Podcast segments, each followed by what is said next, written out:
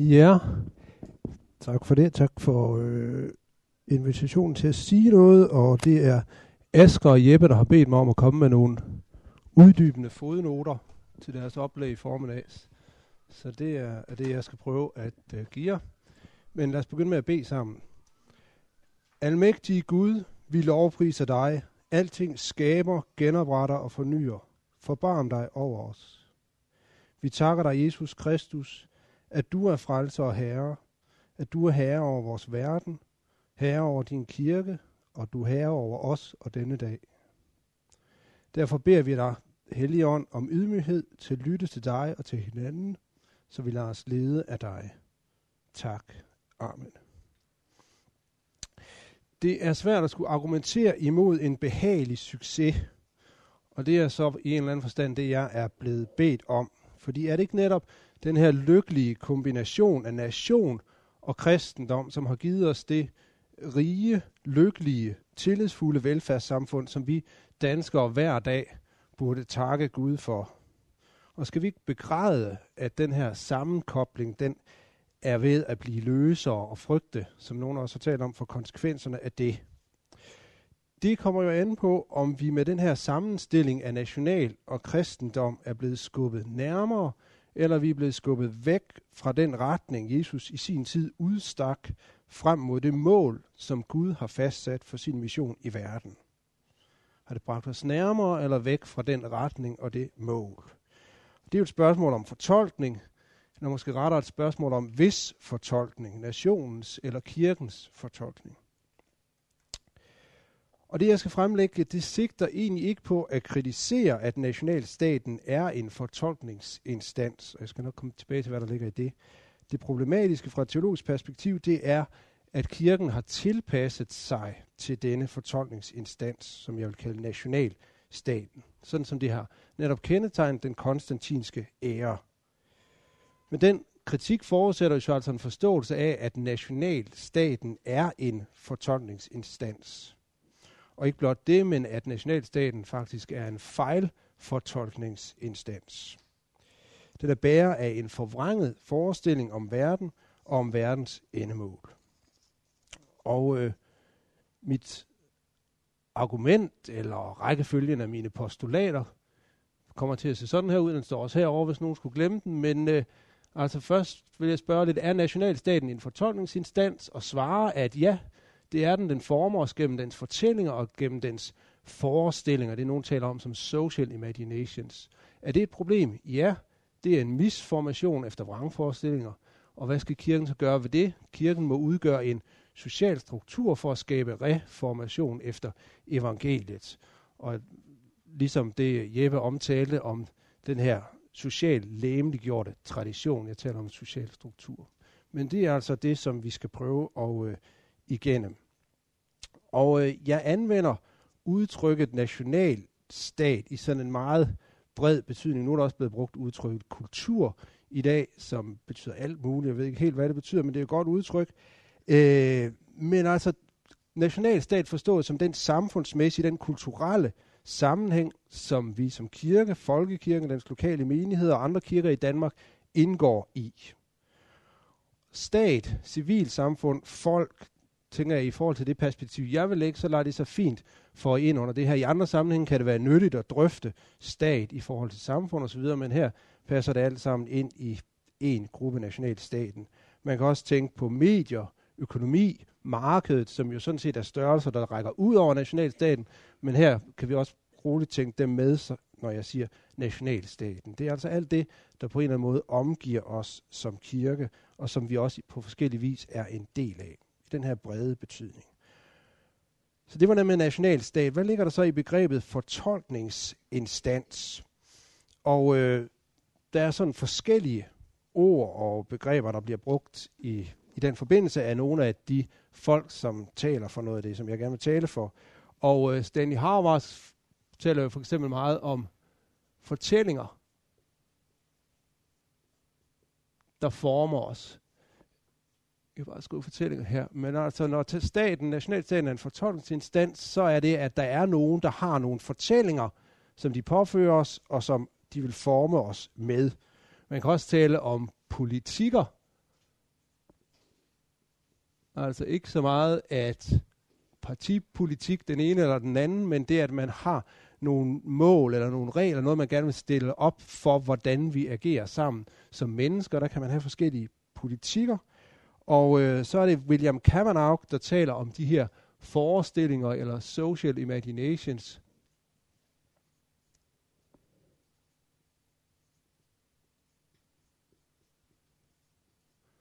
Altså vi har nogle forestillinger om, hvad verden er, hvad det vil sige at være et land, og de her forestillinger, de er med til at præge os, vores livsopfattelse og verdenssyn osv.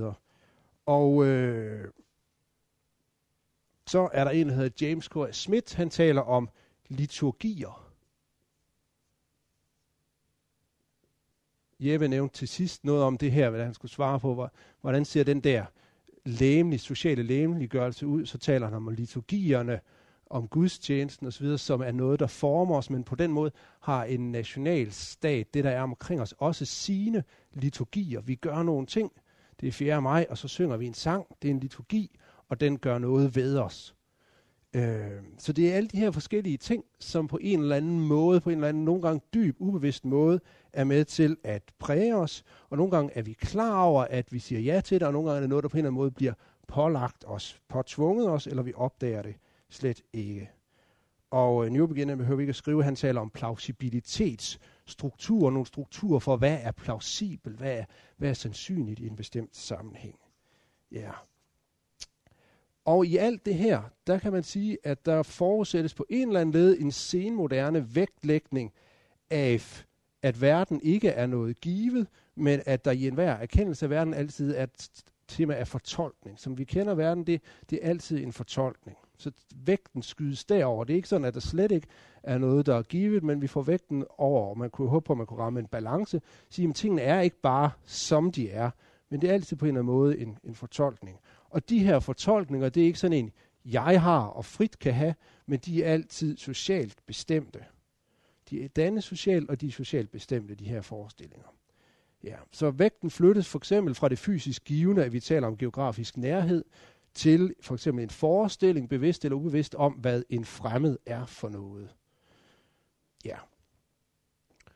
Så det var lidt, hvad jeg mener med nationalstat, hvad jeg mener med fortolkningsinstans. Og er nationalstaten så en fortolkningsinstans? Og det vil jeg jo hævde. Det er jo lige til at forestille sig et totalt øh, regime af en eller anden art, som udøver censur, som påtvinger en bestemt undervisning i skolen, som som forhærliger nogle eksisterende forhold. Vi kan se nogle bestemte lande for os måske. Og så sige, ja, det er da tydeligt, at de presser ligesom deres folk ind. Der er ikke ytringsfrihed osv. De vil have folk til at tænke på en bestemt måde og mene noget bestemt. De er jo en fortolkningsinstans i den her forstand. Altså de påtvinger noget. De sætter folk til at lave nogle bestemte nationalistiske liturgier osv. De undertrykker dermed et folk ved at fastholde det i nogle bestemte forestillinger. Det, som måske er svært for os at se, det er, at vores danske socialliberal-demokratiske nationalstat, den også skulle være sådan en fortolkningsinstans, eller hvis den er det, at der skulle være noget problem i det. Fordi er det ikke netop sådan, at vores nationalstat, den sikrer med demokrati, med ytringsfrihed osv., individets frihed til at tænke og tro, som vi vil, er vi ikke netop frie mennesker. Hvorfor nogle sociale forestillinger skulle det være, at nationalstaten, som vi er en del af, pålægger os, hvilke liturgier pålægger den os, spørger vi måske om. Og vi skal prøve at øh, træde et lille skridt tilbage, og så i hvert fald lægge en form for perspektiv på det ved at se på William Kavanaughs beskrivelse af, hvordan nationalstaten er opstået.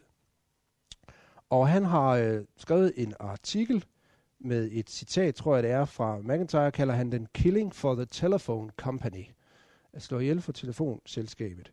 Og han peger på, at det her med nationalstaten, det er ikke sådan en gudgiven størrelse eller noget universelt, men det er faktisk en nyere vestlig opfindelse, ligesom for eksempel telefonselskaberne.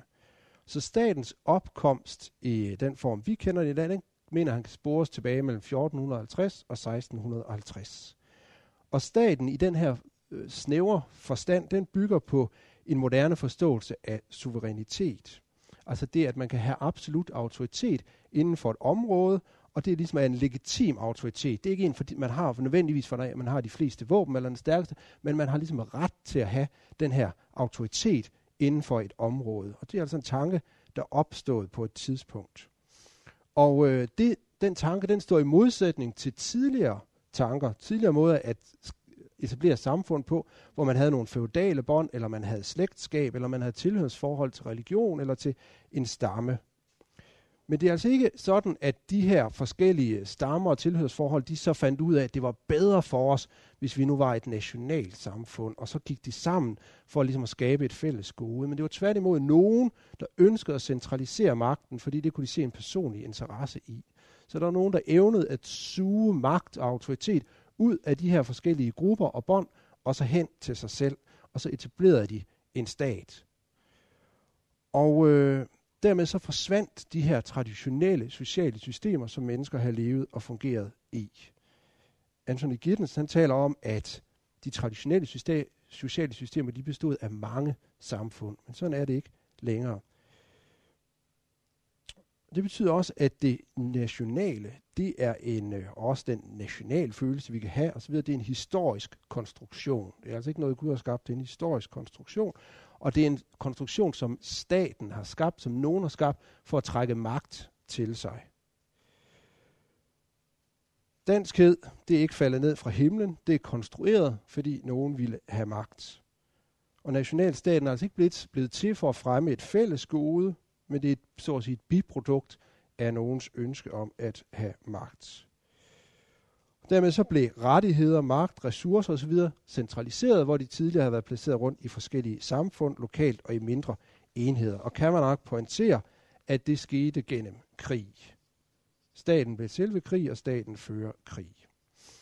Og øh, han taler om det som en rekonfigurering af rum, af space, man gik fra at have et komplekst rum med mange forskellige samfund til at have et simpelt rum. Og øh, i det her simple rum, der har man så alt det, jeg så omtaler som nationalstaten. Og så har man individerne hernede. Altså vi kan forestille os før, nu tager jeg ikke lige det, der havde man et kompleks rum med mange forskellige mindre enheder, men nu har vi et simple space, der er individer, over, stillet over for en statsmagt eller for en national stat. Og øh, det tror og håber jeg, at vi kan genkende fra os selv. Og øh, Kavanaugh kan beskriver de her statsdannelser på den her måde. To say that the state creates society is not to deny that families, skills, clans and other social groups existed before the state – Rather, the state creates society by replacing the complex overlapping loyalties of medieval society with one society bounded by borders and ruled by one sovereign to whom allegiance is owed in a way that trumps all other allegiances, inklusiv vores loyalitet over for kirken for eksempel. Dermed så bliver kirken underordnet staten, og det bliver den af hensyn til den offentlige ro og orden. Og det kunne man enten gøre ved at absorbere kirken ind i staten som i folkekirkeordning, eller man kunne privatisere kirken og på den måde skyde den ud, marginalisere den som i frikirkeordningen. Men man kan igen spørge, sikrer den her nationalstat alligevel ikke muligheden for at søge forskellige goder i de forskellige måder, som vi så kan organisere os på? Vi har jo foreninger og alt muligt, og vi har jo stadigvæk kirker. Og øh, kan vi ikke skabe sådan, det nogen omtaler som intermediate associations? Og det er der blandt andet en John Courtney Murray, der argumenterer for, jamen det giver staten, nationalstaten jo netop den demokratiske mulighed for, at man kan lave sådan nogle associations. Men øh, ifølge Kavanaugh, så er det ikke sådan, det foregår, hvis man undersøger det empirisk, så vil man sige, det er faktisk sådan her, det er, at individet er stedet over for nationalstaten, og det, som vi sådan kan få lov til at stille op af foreninger og organisationer og sådan noget, har egentlig ikke nogen reel magt. Det ligger jo også et eller andet sted i bare det at kalde det intermediate associations. Det er noget, der skal prøve på at finde sin plads et sted der i midten imellem det vigtige. Han mener, kan man også, at sociologiske undersøgelser de peger på, at vi har et samfund af individer, der er fremmedgjort fra faktiske og afgørende former for fælles liv. Altså han vil sige, at de der foreninger, vi kan danne, det er ikke faktiske og afgørende substantive former for fælles liv. Og øh, det, der er sket, er jo, at de tidligere substantive faktiske fællesliv og sammenslutninger, de blev berøvet deres indhold og deres virkemidler. Han siger sådan her, Intermediate associations such as the church, unions, and the family still exist, but they are expected to convey identities, virtues, and common ends in a context in which the relationships to production, mutual aid, education and welfare have been absorbed into the state and the market. Så det, der er blevet trukket ud af dem, det er sådan noget som relation til produktion, til gensidig hjælp, til uddannelse, til velfærd. Så det er substansen i en familie for eksempel er trukket ud. Nogle taler jo også om, at familien har ikke nogen funktion andet end at opretholde sig, sig selv og prøve at opdrage øh, børn osv. Det er det, han også peger her på. Der er ikke længere noget civilt samfund, som står frit i forhold til staten. Der er bare staten, og det er samfundet og staten. Men det burde der være. Der burde være communitas communitarium, altså en nationalstat eller en stat, burde være sådan et fællesskab af reelle fællesskaber. Men det er altså det her dualistiske, simple rum, som ikke tillader det, fordi at dem, der er, eller det, der er for oven, skulle man snarere sige, vil fastholde magten. Staten har en ubegrænset appetit på vores loyalitet, og det kan vi ikke gøre nogen modstand imod som individer. Så øh, Kavanagh han prøver altså at gøre op med to falske forestillinger. Han siger, at nationalstaten er ikke sådan noget, der er opstået ud af samfundet for at søge et fælles gode, men det har historisk set tjent sit eget formål at samle magt, og nationalstatens opgave er ikke det her med at sikre et fælles gode, men at centralisere magten, som jeg har sagt. Ja. Men hvad så? I dag har vi jo ikke sådan en regent. Vi kan ikke pege på en person og sige, at han er den onde nationalstat, eller han er kongen, der vil sidde på al magten. Vi kan jo ikke engang sige, at politikerne har al magten. Vi har jo sørget for fint at fordele den.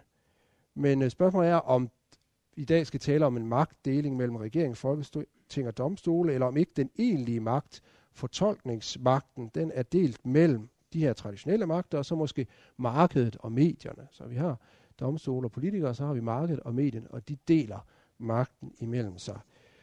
Og det er også, ja, og de er på en eller anden måde indvævet i, det, i hinanden. Vi kan jo ikke tale om politikernes magt uden at tale om mediernes magt. Vi kan ikke tale om mediernes magt uden at tale om markedets magt.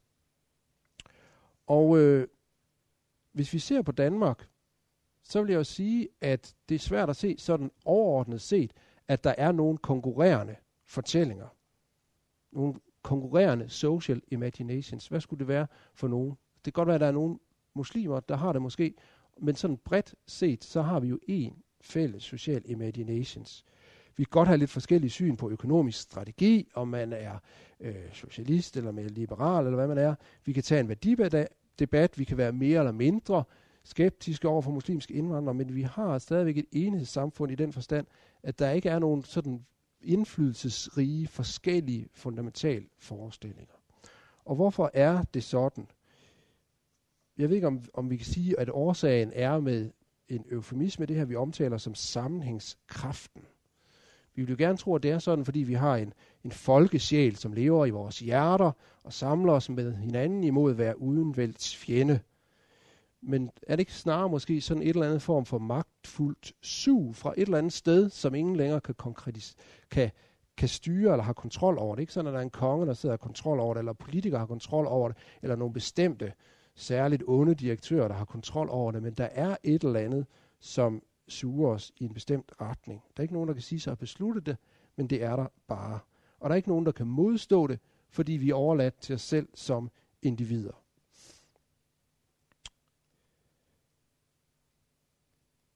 Men igen kan vi spørge, vi vil sige, at Danmark er da et, et øh, demokratisk land. Vi har da religionsfrihed. Hvad giver det mening at sige, tale om, at der er sådan et, et sug, vi ikke kan modstå? Vi har aldrig været nogens slaver, vil vi sige, som jøderne også tragikomisk hævdede over for Jesus.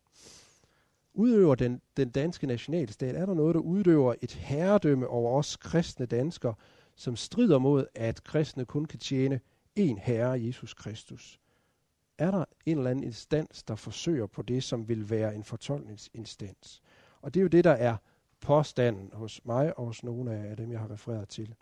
Fordi religionsfrihed, det er ikke bare frihed til privat religions, eller det er det kun. Den religionsfrihed, vi har i Danmark, er en privatiseret religionsfrihed, så at sige. Vi må privat udøve vores religion, men det offentlige udtryk, det skal forholde sig inden for de gældende regler. Og mere end det, staten, nationalstaten har også sit telos, sit endemål, som det pådutter os, og som den vil forsøger at rette alle sine borgere mod, for at sikre en enhed for, som garant for fred. Og det er altså den her enhed, som vi nogle gange taler om som sammenhængskraften. Men når vi taler om en kraft, så vedgår vi jo også, at det er en kraft. Det er noget, der trækker i os. Det er noget, der vi ønsker skal trække i os alle, så vi kan forblive sammen.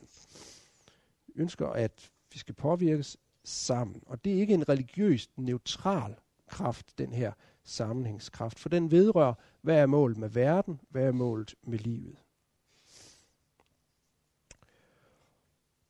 Og øh,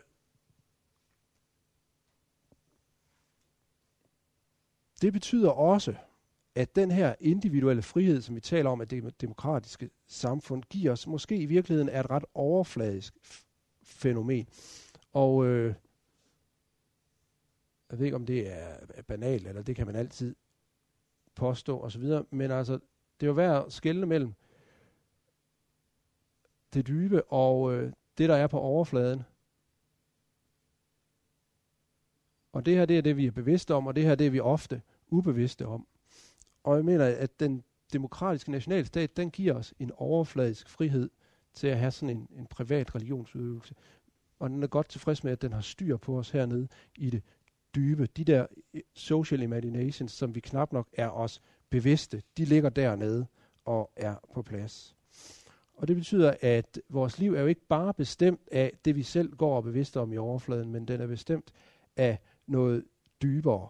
Og det er jo også hernede, hvor at kristendom på en eller anden måde stadigvæk opererer, selvom vi måske i overfladen nogle gange er et andet sted. Og øh, jeg vil forsøge at give et øh, lokalt eksempel på det her med de her øh, historier. Og øh, nej, det vil jeg faktisk springe over. Det var heller ikke så interessant, kan jeg så trøste jer med. Men øh, James Smith, K.A. Smith, han, øh, det er ham, der bruger det her udtryk omkring liturgier. Og øh, han øh, taler om det her med sit begreb om liturgier, så siger han sådan her, secular, og det mener han så meget løs forstand, for han mener ikke, der er noget sekulært, men secular liturgies are fundamentally formative and implicit in them is a vision of the kingdom that needs to be discerned and evaluated. From the perspective of Christian faith, these secular liturgies will often constitute a misformation of our desires, aiming our heart away from the Creator to some aspect of the creation as if it were God. Secular liturgies capture our hearts by capturing our ima- imaginations and drawing us into ritual practices that teach us to love something very different from the kingdom of God. Det er altså hans påstand, at i nationalstaten, der er der sådanne liturgier på spil, som leder os væk fra det, som Gud vil. Og øh, hvad er det for nogle sekulære liturgier, fortolkninger, fortællinger osv.? Vi spørger, er det et problem, hvis vi nu lever i et stadigvæk nationalt kristen Danmark? Er det ikke bare godt, at vi bliver formet af nogle ned i dybet af sådan en kristendom?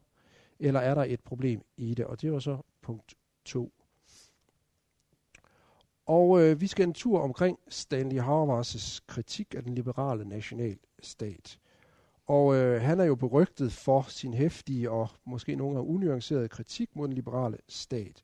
Men øh, der er en, der hedder John B. Thompson, der har beskrevet hans projekt som en befrielsesteologi, der vil befri kirken fra liberalismen for at sikre muligheden for en ægte kristen eksistens. Og øh, Thompson han skriver sådan her om øh, uh, Hauerwas. Hauerwas therefore seeks to display how the church is to be liberated from its captivity to the liberal conception of the nation state.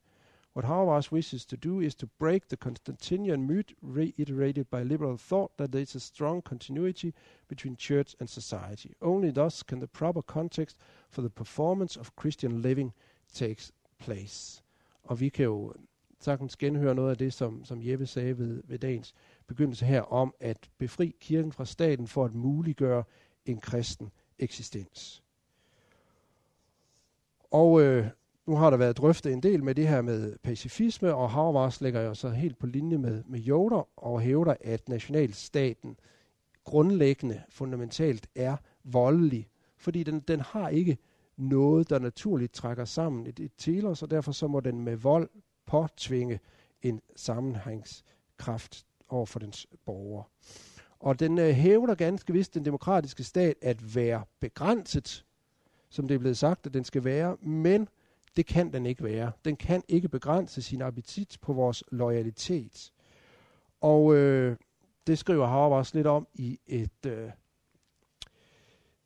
en, et essay, som har under titlen Selv en demokratisk stat er ikke Guds rige. Han hævder, no state will keep itself limited, no constitution or ideology is sufficient to that task, unless there is a body of people separated from the nation that is willing to say no to the state's claim on their loyalties. Der må altså være en kirke, som er a body of people. Et folk, som er i stand til at sige nej til statens krav på vores loyalitet. Og øh, hvad skal vi sige til det? Hvad skal vi sige til Havervars fra et dansk luthersk perspektiv? Mangler han, mangler han ikke bare en god to lærer?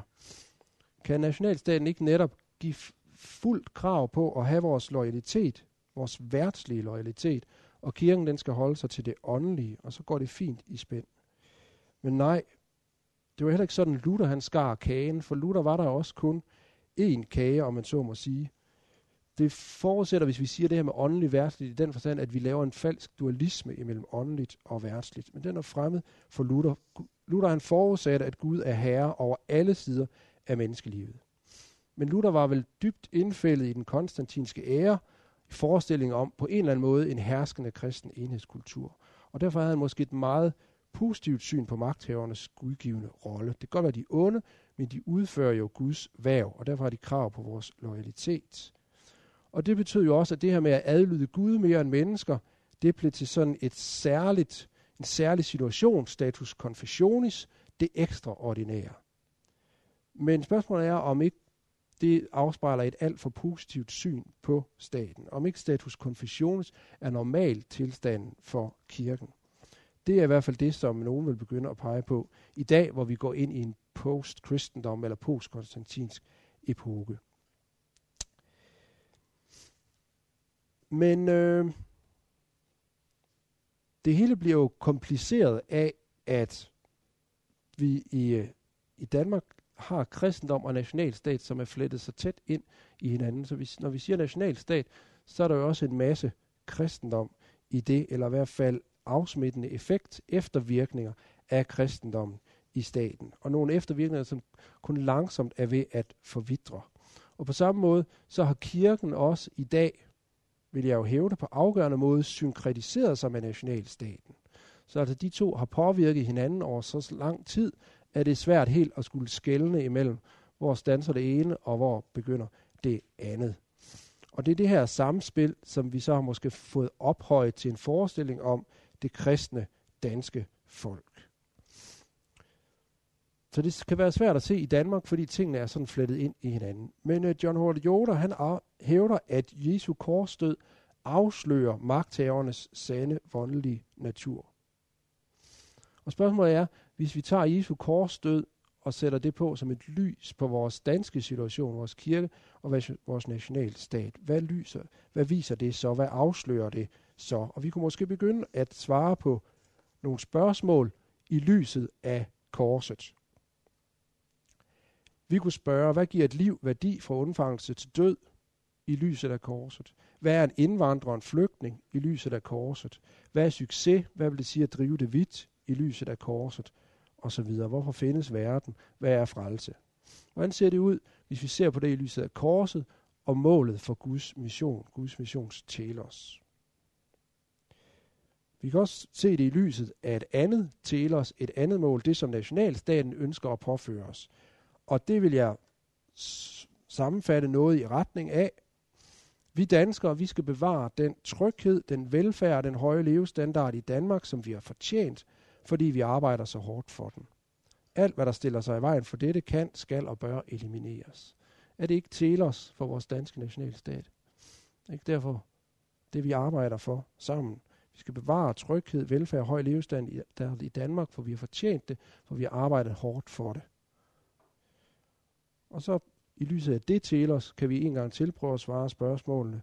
Hvad giver et liv værdi fra undfangelse til død? Hvad er en indvandrer og en flygtning? Hvad er succes? Hvad vil det sige at drive det vidt?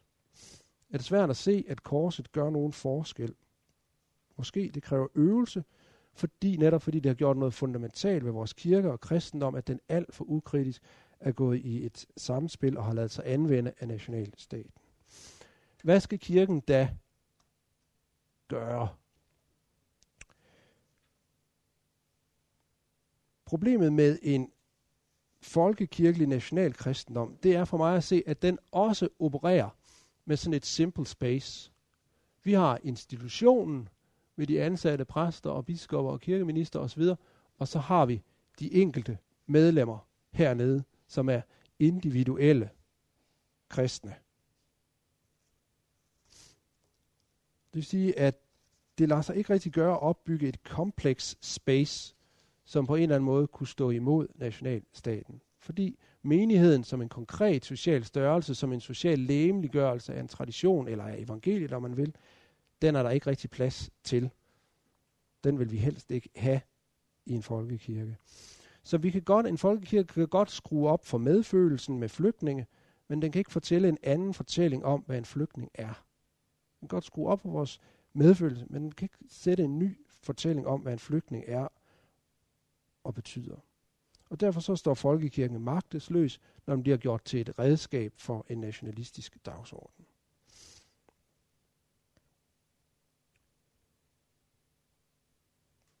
Vi kan sige, at øh, Luther han gjorde op med to eller gjorde med to læren op med kirkens brug af politisk magt og staternes, politikernes indblanding i kirken til anledning. Han ville faktisk undgå den her sammensmeltning. Han ville have, at det skulle være en fattig og en fri kirke.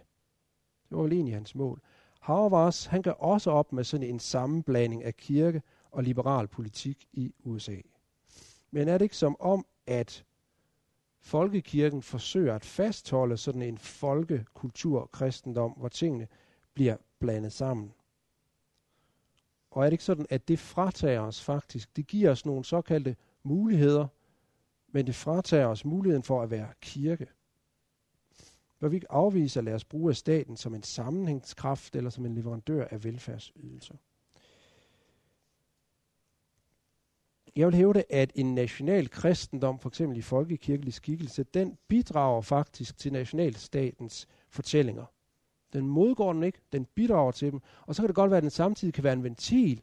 Så når man bliver stresset af sit arbejde, fordi man går alt for meget op i det, så er det rart at komme hen til gudstjenesten, og lige få at vide, at man er der af Guds nåde, fordi så kan man gå ud og, stræbe igen mandag morgen under en helt anden fortælling, som styrer ens dagligdag, ens konkrete fysiske liv. Så jeg vil hæve, at den på en gang kan være sådan en ventil, og samtidig bekræfter den jo egentlig dermed nogle andre fortællinger. Og dermed så udelukker den den reformation, den omvendelse, det efterfølgende discipleskab, som er uomgængeligt for kristendom, tro og kirke. En national kirke kan altså ikke befri os fra nationalstatens forestillinger og fra dens telos, fordi vi kan kun blive rettet imod Guds telos ved at blive forvandlet sammen. Vi må forvandles sammen. Men hvorfor er det da så afgørende med den her forskel mellem kirke og nationalstat? For så vidt kan man sige, at den forskel er jo ikke noget mål i sig selv. Den er jo heller ikke ønskelig.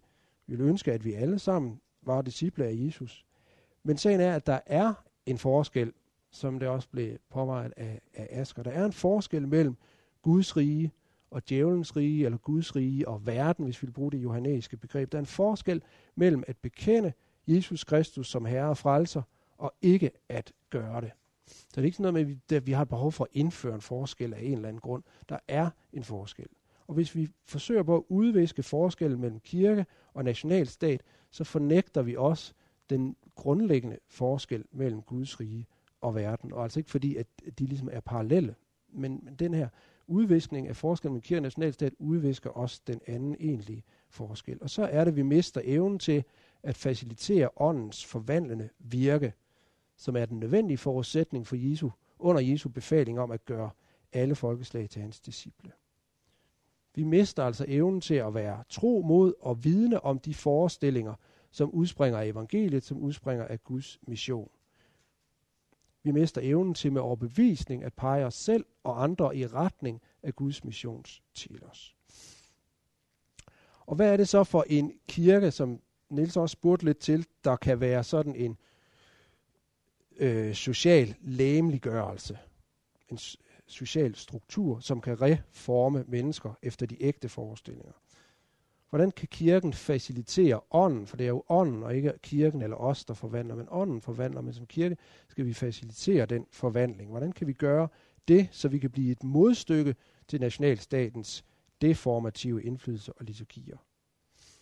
Og øh, D. Stephen Long, han siger det sådan her. The very possibility of church assumes a right ordering of social relations where the central social formation that gives our desires their direction is not the nation state, the market, or the family household, but the church. No individual can exist separate from all these social formations. To a certain extent, each requires obedience from us. We are all birthed and sustained by household. We all need the daily, daily exchanges and the orderly activities the agora and polis makes possible, but the church is unique in its non-necessity, since it is founded not on justice, coercion, violence, or consanguinity, but on the gift of charity. Så altså, den centrale sociale formation, der giver vores desires, vores længsler og drifter retning, det må være kirken. Det skal være en kirke, der kan gøre det.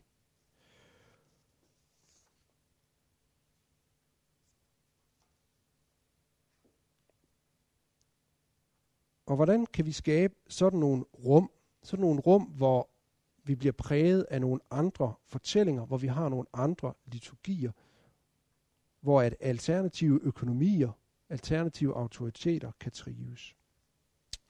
Og øh, Havervars og, og Schmidt og andre, de taler meget om kirkens formative rolle i form af gudstjenesten, i form af worship. De taler om liturgien som formativ.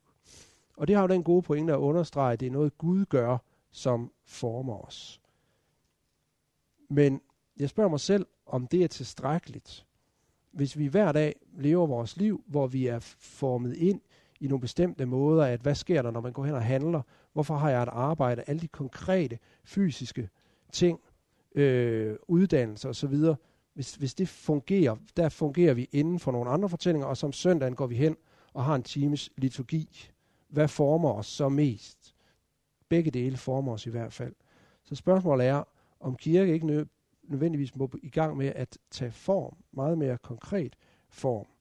Og man kan spørge, om det ikke også ligger i den lutherske tankegang om, at kirken er de helliges forsamling, som er kendetegnet ved ord og sakramenter, men det er en forsamling. Det er et samfund. Gud virker altså gennem kirken som en social realitet. Og de her bærende forestillinger, dem der ligger dybe nede, de skabes ud af nogle sociale sammenhænge, som altså ikke bare er sådan nogle stiliserede, liturgiske i snæver forstand sammenhænge, men det er der, hvor man deler ressourcer med hinanden, hvor man deler tid med hinanden, hvor man deler fortrolighed med hinanden osv. Det er der, vi bliver formet, og vi skal sørge for, at der er sådan nogle steder, som former os efter evangeliets fortællinger og Guds missions telos. Vi skal altså på den måde søge en integritet, som jeg tror er et nøgleord, i og med det her evangelium. En integritet, som betyder, at vi bliver formet helt ned i dybden, og ikke bare på overfladen. Så vi skal altså bryde den her form for simple space og se, hvordan ser det ud i Danmark, hvis vi skal lave et complex space. Hvordan vil et complex space se ud her i landet? Vi kunne putte et ord som fælles liv på det, for at tage et af Bonhoeffers ord. Et fælles liv, som er mere end noget uforpligtende fritidsforening, eller hvad det kunne være, men noget, der sætter os sammen i retning mod et mål, som er noget mere end nationalstatens mål, med det her med at fastholde vores økonomiske velfærd. Og dermed så nedbryder vi også skældet mellem nationalstat og individ. Vi laver et komplekst space. Ja, for at uh, runde af, så den danske nationalstat i den her brede betydning, jeg har anvendt, det er ikke bare en fortolkningsinstans, men det er en fortolkningsmagt, som vil noget med os, som vil påvirke os med en kraft. Og den søger efter at lykkes med at påtvinge os, der bor her, nogle bestemte forestillinger om verden og om livet og hvad vi skal. Nogle forestillinger, som er i modstrid med Guds mission og mål i verden. Og en national folkekirkekristendom, den står i hvert fald i fare for, for nu at sige det blødt, at gøre sig til medløber for de her forestillinger. Men vi skal derimod som kristne deltage i Guds mission i verden ved, i eller uden for folkekirken, at etablere nogle konkrete sociale fællesliv, hvor ånden gennem vores fælles praksiser, holistiske liturgier kunne vi måske kalde det, kan forvandle os i dybden efter de forestillinger, som udspringer af Guds mission og Guds mål i verden.